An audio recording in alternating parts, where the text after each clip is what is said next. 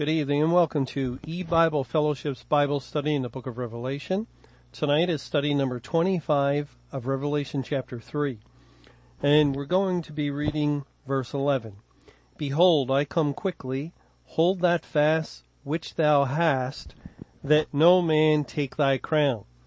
And we're at the point of um, the end of this verse, the statement that no man take thy crown. We're wondering, well, what is God saying this for? What is, what does this have to do with anything in the Bible? Of course, the only way to understand, to properly understand, is to search the scriptures and see how the Lord uses this word crown. And when we do, uh, we actually get a very good idea of what God is saying. In Proverbs chapter 4, we're going to start there. We're going to look at a few verses beginning in Proverbs 4 in verse 7 where it says wisdom is the principal thing. Therefore get wisdom and with all thy getting get understanding. Now wisdom in the Bible is really uh, pointing to the Lord Jesus Christ. He is the personification of wisdom. Proverbs chapter 8 actually personifies wisdom and you can clearly see Jesus as the one that's being referred to. So as God is moving Solomon to write these words in Proverbs 4, and he says wisdom is the principal thing, that is the chief thing, the first thing. Therefore, get wisdom. That is, Christ is the all important one. The all important thing in this world is not family. It's not a job. It's not uh, your bank account. It's not your health. The, the all important thing for every human being is Christ and, and get him. There was a day God made Jesus available to the world potentially. Anyone could have gone unto God at that time. And it was the day of salvation where the Lord was encouraging people. He was actually pleading with people, come to me and, and be ye reconciled to me through Christ. And well, that, that day is past, but, but here, of course, the Bible is just dripping with statements like this, leading us, directing us to the Lord Jesus. And with all thy getting, get understanding. Exalt her and she shall promote thee. She shall bring thee to honor when thou dost embrace her. And again, this is referring to wisdom, which is a figure of the Lord Jesus. And then in verse 9, she shall give to thine head an ornament of grace, a crown of glory shall she deliver to thee. And now we get the picture she, wisdom, or Christ, 1 Corinthians 1.30 uh, actually says that he is made unto us wisdom. So there, there's no question that Jesus is the one in view. Christ will give to thine head an ornament of grace because we're saved by faith. Uh, well, how's that verse go? I haven't looked at it for a while. In Ephesians chapter 2, it says, in verse 8, for by grace are ye saved through faith. In that, not of yourselves. That is, the faith that saves you is not yours, it's Christ. We're saved by the faith of Christ. We're justified by His faith and not our own. That would be a work. And, and so here, by grace you're saved through faith. And that's what wisdom will do.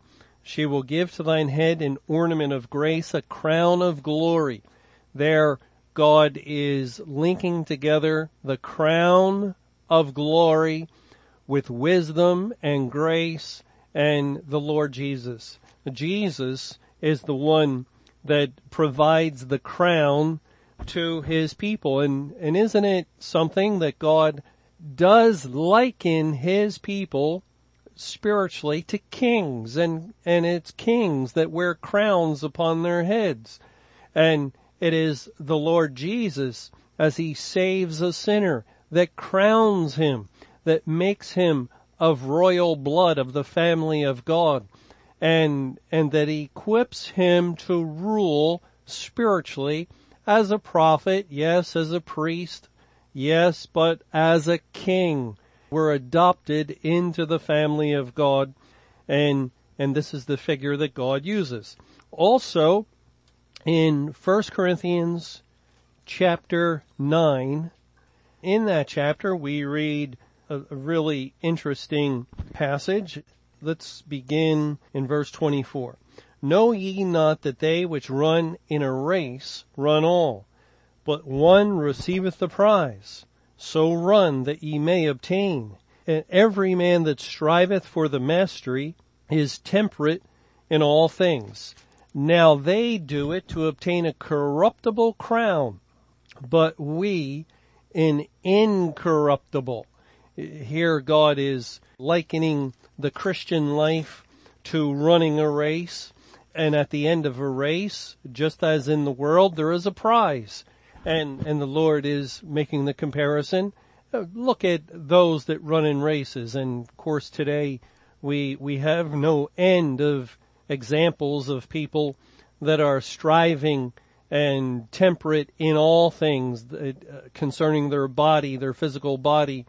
They deprive themselves of a great many things to get in shape and stay in shape and, and be in the best possible physical condition in order that they can run finally the race and, and when the starter's gun goes off in the Olympics, they run all out. They, they put forth the best effort that they can. Why? To obtain a corruptible crown. They, they want the gold medal. They, they want the acclaim and, and the renown. They, they want the prize money or whatever it is. They, that's their crown. And sometimes it's, it's actually, uh, possibly a crown that is placed upon their head. And it is the honor of men. And God says, now they do it to obtain a corruptible crown because whatever their winnings are, whatever that prize is, you can be sure that it won't endure. It will not last for very long because the elements will deteriorate it. It will see corruption.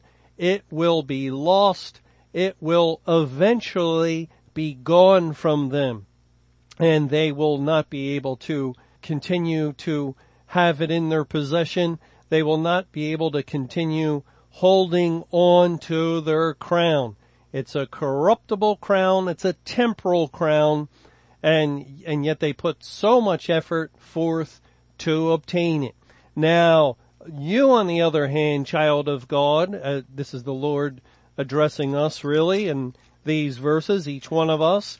You on the other hand are also to run in a race. You're also to be temperate in all things. And actually, uh, it, let me read verses 26 and 27. I therefore so run, not as uncertainly, so fight I, not as one that beateth the air, but I keep under my body and bring it into subjection, lest that, that by any means when I have preached to others, I myself should be a castaway. And it's the very same idea. We have a physical body and we need to get it uh, under control and bring it into subjection to the will of God as revealed through the Bible, through His Word. We need to humble ourselves before Him and refrain from going after the lusts of the flesh. We need to keep the body under and exercise dominion over the physical body in order that we can properly run the spiritual race of a Christian. And we do it to obtain a crown likewise, but not a mere corruptible crown. Our prize is not something that will eventually be lost and um, and gone, but our prize is an incorruptible crown. And this prize is mentioned, for instance, in Philippians chapter 3.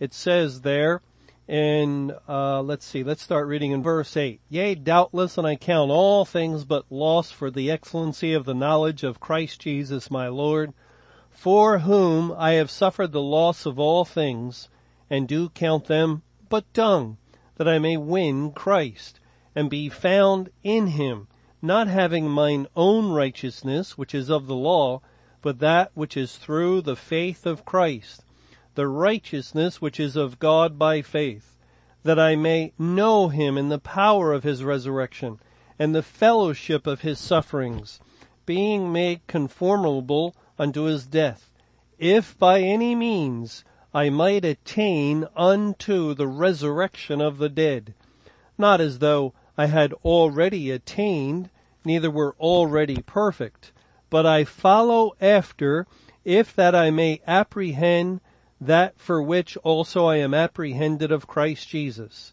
Brethren, I count not myself to have apprehended, but this one thing I do, forgetting those things which are behind, and reaching forth unto those things which are before.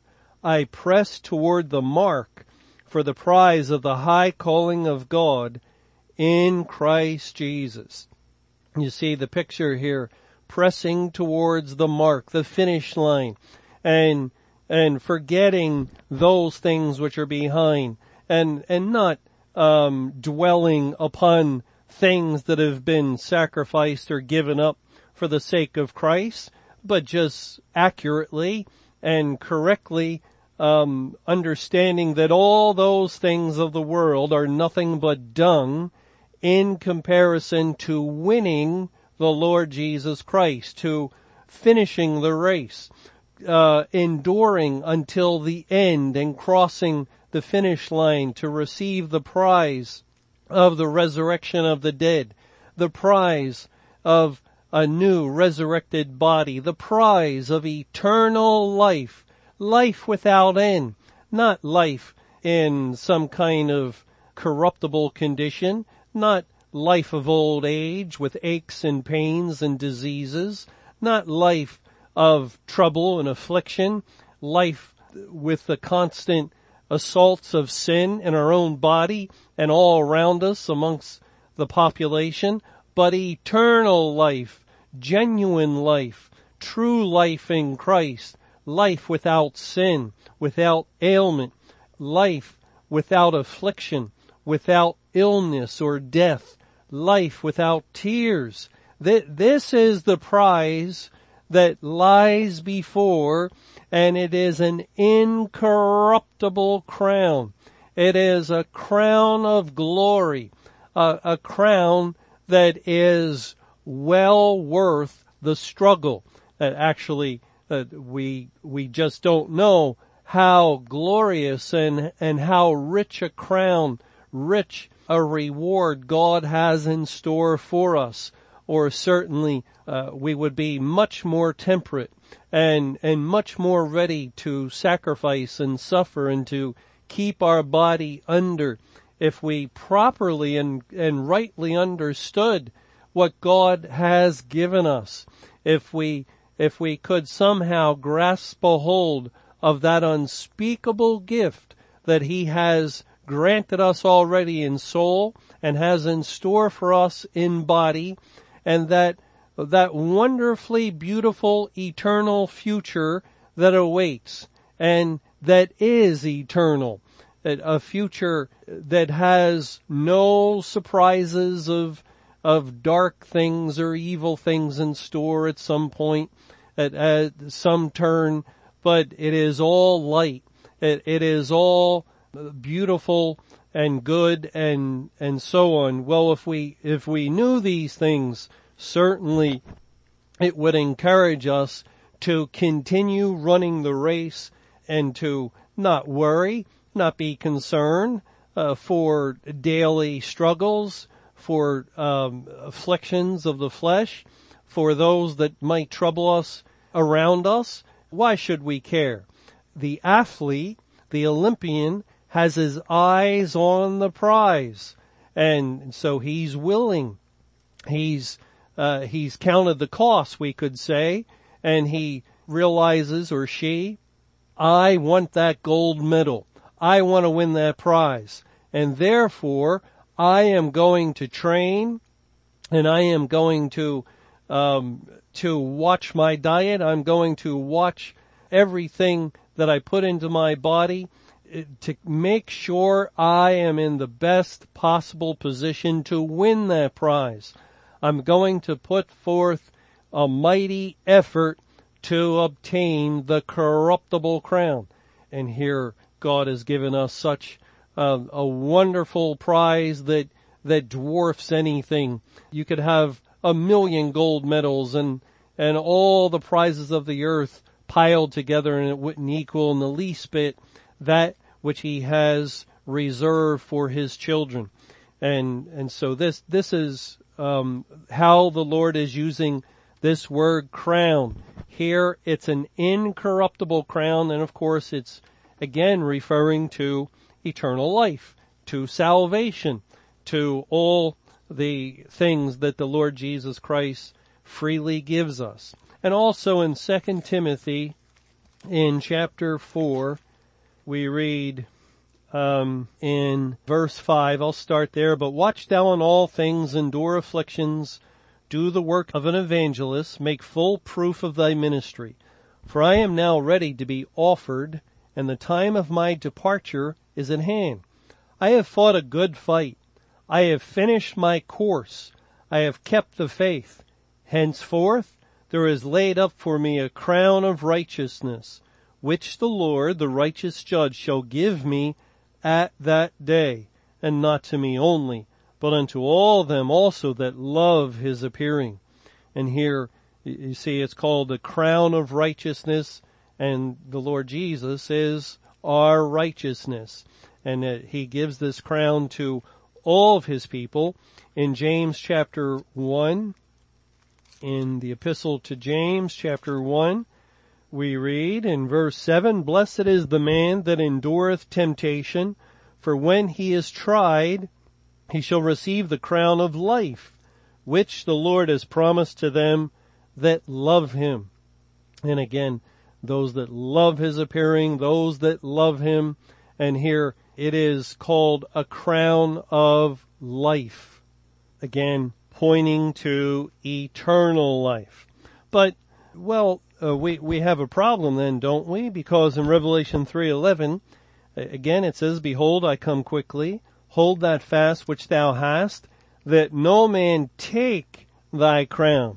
Now, if the crown is identified with righteousness and and wisdom and life, and it is, and and therefore the crown is bestowed by God upon a person who he has saved, then why would God warn to uh, basically be careful, hold fast to what you have, that no man take thy crown? Is it possible for us to lose eternal life? Is it possible that this wonderful gift of God's grace might somehow um, be gone from us at some point if we don't uh, watch out, if we're not careful? Well, that's what uh, some teach. Of course, it, it's those that teach other kinds of gospels that teach a free will gospel. They they teach it's your decision to accept Christ and therefore it's based on your will uh, when you become saved and if you happen to um, go back and and go to the world, well then you've given up Christ. You you had salvation, but now you've lost it. You've lost your salvation. And what a pitiful, poor gospel that that is that they're claiming that is that it is not the gospel. God's gospel is an everlasting gospel. The work of salvation that he accomplishes in the heart of a person is an everlasting work.